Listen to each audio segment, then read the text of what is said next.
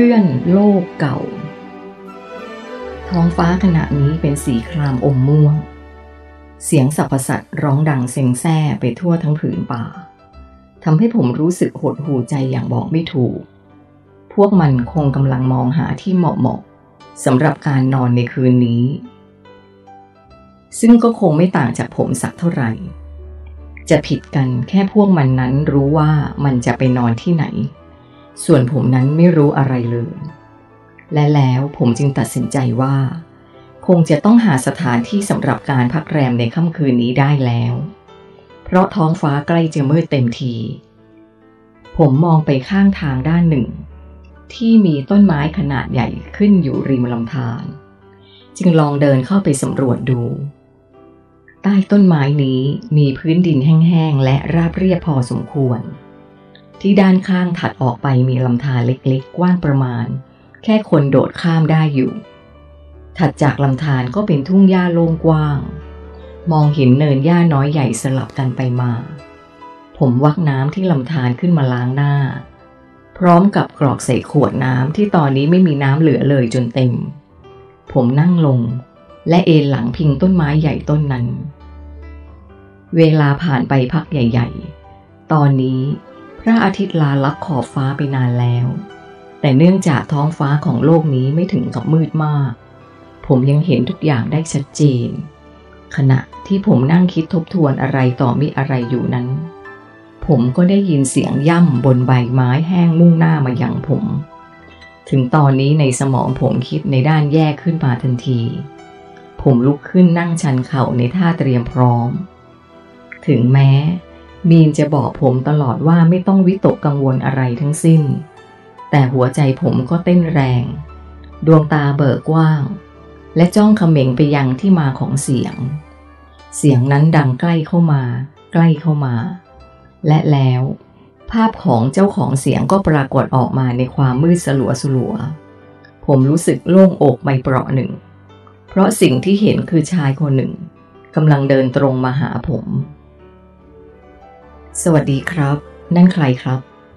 ผมทำใจดีสู้เสือ ตัดสินใจทักทายออกไปก่อนเพื่อหยั่งความเป็นมิตร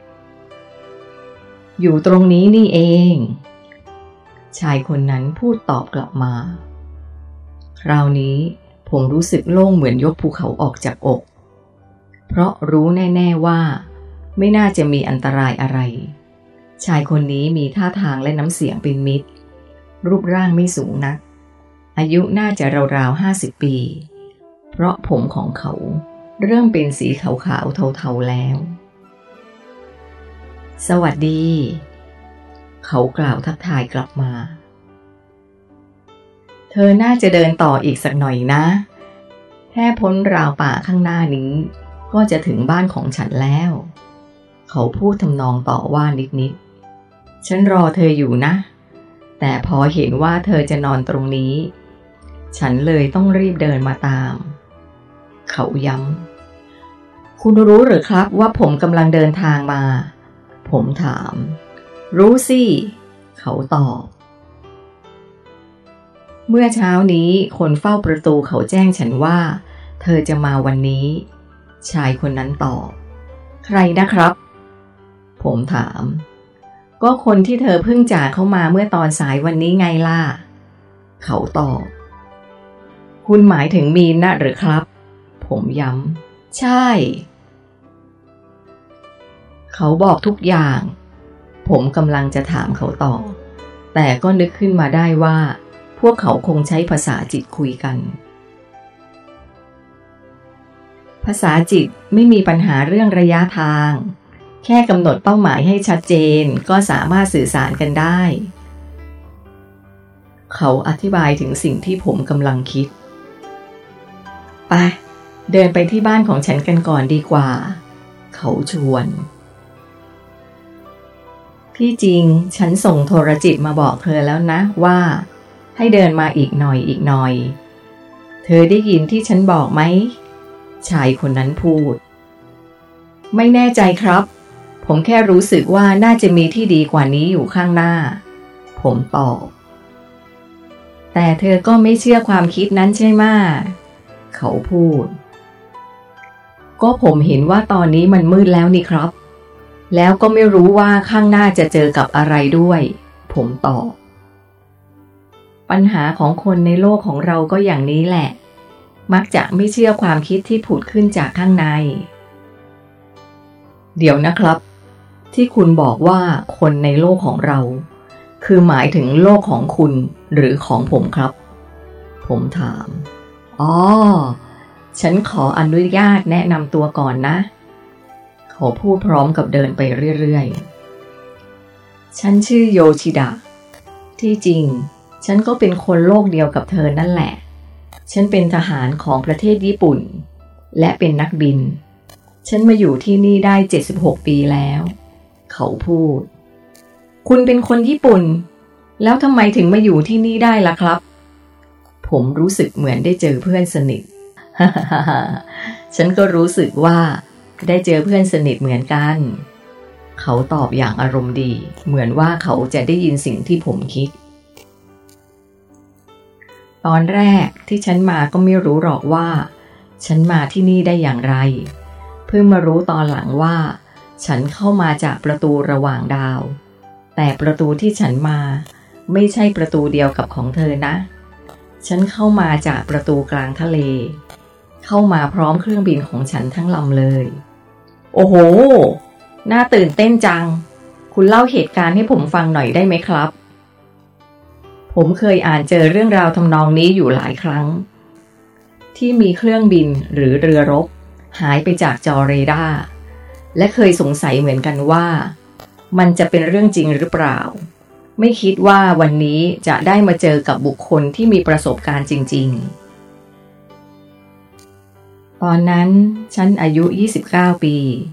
เป็นทหารกองบินญี่ปุ่น วันนั้นฉันจำได้แม่นว่า คือวันที่ 4 ธันวาคม 1941 เพราะเป็นวันแรกที่ฉันขับเครื่องบินรบรุ่นใหม่ล่าสุด Mitsubishi A6M0 ภารกิจของฉันคือ บินคุ้มกันการเคลื่อนย้ายกำลังพลมุ่งหน้า สู่หมู่เกาะฮาวาย ซึ่งช่วงนั้นที่จริง จักรวรรดิญี่ปุ่นกำลังอยู่ในระหว่างการทำสงครามกับประเทศจีน แต่ก็ไม่รู้ว่าคราวนี้ทำไมถึงได้กลับด้านกันคนละทิศ มุ่งหน้าสู่มหาสมุทรแปซิฟิก ไปทางหมู่เกาะฮาวาย ฉันรู้แค่ภารกิจของฉันคือ บินคุ้มกันกองเรือรบจำนวนหนึ่ง ซึ่งประกอบไปด้วยเรือพิฆาตหลายสิบลำ เรือบรรทุกเครื่องบินทิ้งระเบิดจำนวนมากเท่านั้น แต่ภารกิจหลักไปทำอะไรฉันไม่รู้ แต่เดาว่าต้องมีการประทะครั้งใหญ่เกิดขึ้นอย่างแน่นอน ที่ฉันไม่รู้ว่าเหตุการณ์ต่อจากนั้นเป็นอย่างไร เพราะในวันนั้น ระหว่างที่ฉันกำลังบินลาดตระเวนอยู่ห่างจากขบวนเรือพิฆาตประมาณ 15 ไมล์ และอยู่ห่างจากกรุงโตเกียว ไปทางตะวันออกเฉียงใต้ประมาณ 100 ไมล์ฉันก็วิทยุรายงานไปยังกองเรือที่กำลังมุ่งหน้าทางทิศตะวันออกว่า ฉันอยู่ในตำแหน่ง7นาฬิกาของกองเรือ ระยะห่าง 15 ไมล์สักครู่ก็ได้ยินเสียงวิทยุจากกองเรือตอบกลับมาว่า รับทราบ ต่อจากนั้นฉันก็รายงานสภาพอากาศทั่วไป8นาฬิกา45นาที สภาพอากาศแปรปรวน ท้องฟ้าปิดมีเมฆฝน อาจเกิดพายุฝนฟ้าขนองโปรดระมัดระวัง ฉันรายงานสภาพอากาศตามที่ฉันเห็นในตอนนั้น กองเรือ สภาพอากาศแจ่มใสท้องฟ้าโปร่ง คุณลองเช็คพิกัดดูอีกครั้งสิว่า คุณอยู่ในตำแหน่ง7นาฬิกาห่างออกไปจากเรา 15 ไมล์จริงหรือ เพราะที่นี่ท้องฟ้าโปร่งมาก และในระยะรัศมี 20 ไมล์นี้ ไม่มีเมฆฝนเลย เสียงจากวิทยุกองเรือตอบกลับ ฉันก็แปลกใจเหมือนกันเลยลองเช็คพิกัดดู แต่ทุกอย่างก็ดูปกติดี ทันใดนั้น ฉันก็ได้ยินเสียงฟ้าแลบเปรี้ยเปรี้ยเปรี้ยเปรี้ยแปรแปรแปรแปรเหมือนกับเสียงสายฟ้าก่อนจะผ่าลงมา ตอนนั้นฉันคิดในใจว่า ถ้าโดนฟ้าผ่าลงมากลางเครื่องบินคงแย่แน่ ๆ เพราะเสียงมันใกล้มากๆ วินาทีนั้น ฉันจับคันบังคับแน่นหดคอในท่าเตรียมพร้อม เพราะคิดว่าต้องโดนฟ้าผ่าอย่างแน่นอน ผมก็ได้ยินเสียงแบบนั้นเหมือนกันครับ ผมพูดแทรกขึ้นระหว่างที่เขากำลังเล่าประสบการณ์ เข้าไปในประตูระหว่างดาว เวลาผ่านไปหลายวินาที ฟ้าก็ยังไม่ผ่า เสียงแปรบแปรบแปรบนั้นหายไปแล้ว แต่คราวนี้มีปัญหาใหม่เกิดขึ้น เข็มทุกอย่างที่อยู่บนหน้าปัดตีขึ้นตีลง ช่องที่เป็นไฟสัญญาณเตือนบนแผงหน้าปัดโชว์หมดทุกดวง จอเรดาร์ดับมืด เสียงวิทยุสื่อสารมีแต่เสียงดังแหลมสลับกับเสียงต่ำไปมา เครื่องบินของฉันมีอาการสั่นเหมือนรถที่กำลังวิ่งบนถนนครุขระ มันเป็นอยู่อย่างนั้นประมาณสิบวินาที ฉันรวบรวมสติและมองไปรอบๆ คิดในใจว่าทำยังไงดีทำยังไงดี ตอนนั้นภาพที่ฉันเห็นภายนอกเครื่อง กลายเป็นหมอกสีขาวแทนเมฆฝนสีดำไปแล้ว เข็มที่หน้าปัด และสัญญาณไฟเริ่มกลับเข้าสู่สภาวะปกติ เสียงสูงต่ำในวิทยุสื่อสารหายไป เปลี่ยนเป็นความเงียบสนิทแทน จอเรดาร์กลับมาทำงานเหมือนเดิม แต่ที่ผิดไปก็คือ ไม่มีวัตถุใด ๆ เคลื่อนที่อยู่ใกล้ในรัศมีร้อยกิโลเมตรของฉันเลย Mayday Mayday Mayday เรียกกองเรือ Mayday ตอนนี้ QRM ฉันวิทยุแจ้งไปยังศูนย์ด้วยรหัสว่ามีคลื่นรบกวน ฉันวิทยุเรียกออกไปอีกหลายสิบรอบ แต่ก็ไม่มีเสียงใดตอบกลับมาสักเสียงเดียว ถึงตอนนี้ ฉันรู้สึกกลัวสุดขีด แม้ว่าฉันจะเคยผ่านการฝึกซ้อมในกรณีฉุกเฉินมาแล้วหลายรูปแบบ แต่ก็ไม่มีครั้งไหนเลยที่เป็นเหมือนครั้งนี้ เครื่องบินทำงานปกติ จอเรดาร์ทำงานปกติ ทุกอย่างดูเป็นปกติ มีอย่างเดียวที่ไม่ปกติคือ ไม่มีใครอยู่รอบข้างฉันเลย แล้วในวินาทีถัดมา เครื่องบินของฉันก็พ้นออกมาจากกลุ่มหมอกสีขาว ทันใดนั้น ท้องฟ้าก็กลับกลายมาเป็นสีฟ้าสดใส มีเมฆฝอยสีขาวเรียงกันแบบห่างๆ บรรยากาศรอบๆ แจ่มใส และเมื่อฉันหันกลับไปมองด้านหลัง ก็ไม่พบร่องรอยของเมฆฝนหรือหมอกสีขาว หรือเมฆฝนอย่างที่เพิ่งเจอมาเลยแม้แต่น้อย ฉันยังคงบังคับเครื่องบินให้บินต่อไปเรื่อยๆ คิดว่า อาจจะมีคลื่นรบกวนเลยทำให้ไม่สามารถติดต่อใครได้ หากบินให้ห่างจากจุดนี้อีกสักระยะ ก็คงกลับคืนสู่สภาวะปกติ แต่ก็ไม่เป็นอย่างที่คิด ฉันบินตรงไปเรื่อยๆ กลางทะเล ด้วยความเร็ว 250 กิโลเมตรต่อชั่วโมง บินไปเป็นชั่วโมงชั่วโมง ก็ยังไม่มีใคร ได้ยินข้อความที่ฉันส่งออกไปสักคน ด้วยความสงสัย ฉันจึงตัดสินใจเปลี่ยนคลื่นความถี่วิทยุดู โดยไม่สนใจว่าจะเป็นคลื่นความถี่ของฝ่ายศัตรูหรือไม่ แล้วมันก็ทำให้ฉันตกใจหนักขึ้นกว่าเดิม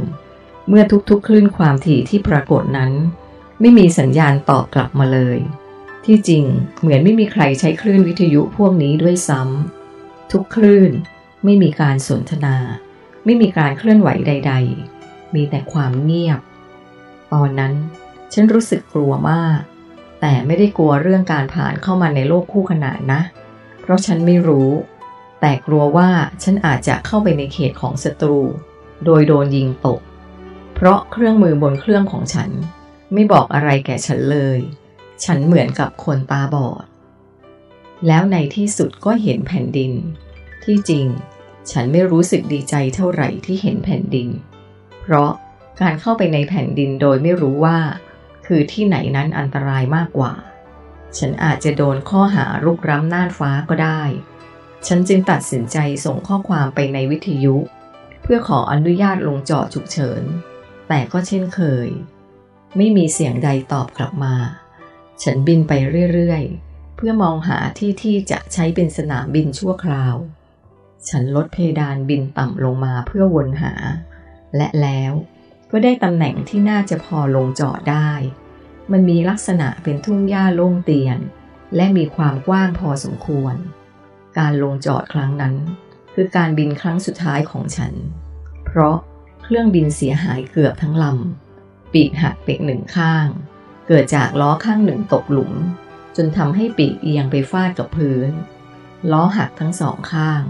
แต่โชคดีที่ฉันไม่ได้รับบาดเจ็บใด ๆ ทุกวันนี้ เครื่องบินลำนั้นก็ยังอยู่ที่เดิม อยู่ที่ไหนครับ ผมถาม อยู่ห่างจากบ้านของฉันน่าจะสัก 200 กิโลเมตร เขาตอบ ฉันเคยไปดูมาครั้งเมื่อ 30 ปีก่อน ตอนนี้คุณอายุเท่าไหร่แล้วครับ ผมถาม เออ ฉันมาที่นี่ตอนอายุ 29 มาอยู่ที่นี่ได้ 76 ปี เป็นเท่าไหร่แล้วล่ะ เขาบอกข้อมูล เออ105ปีครับ คุณอายุ105ปีแล้วเหรอเนี่ย ตอนแรกผมเดาว่าน่าจะสัก50นะครับ ผมประเมินดูจากรูปร่างภายนอกและความคล่องตัว จริงเหรอ นี่ฉันอายุ105ปีแล้วหรือ เขาเองก็รู้สึกแปลกใจเหมือนกัน ถ้าเธอไม่ถาม ฉันก็ไม่รู้นะเนี่ย ฉันอยู่ที่นี่แบบเพลินๆ แล้วฉันเองก็ยังไม่รู้สึกว่าตัวเองแก่ด้วยนะ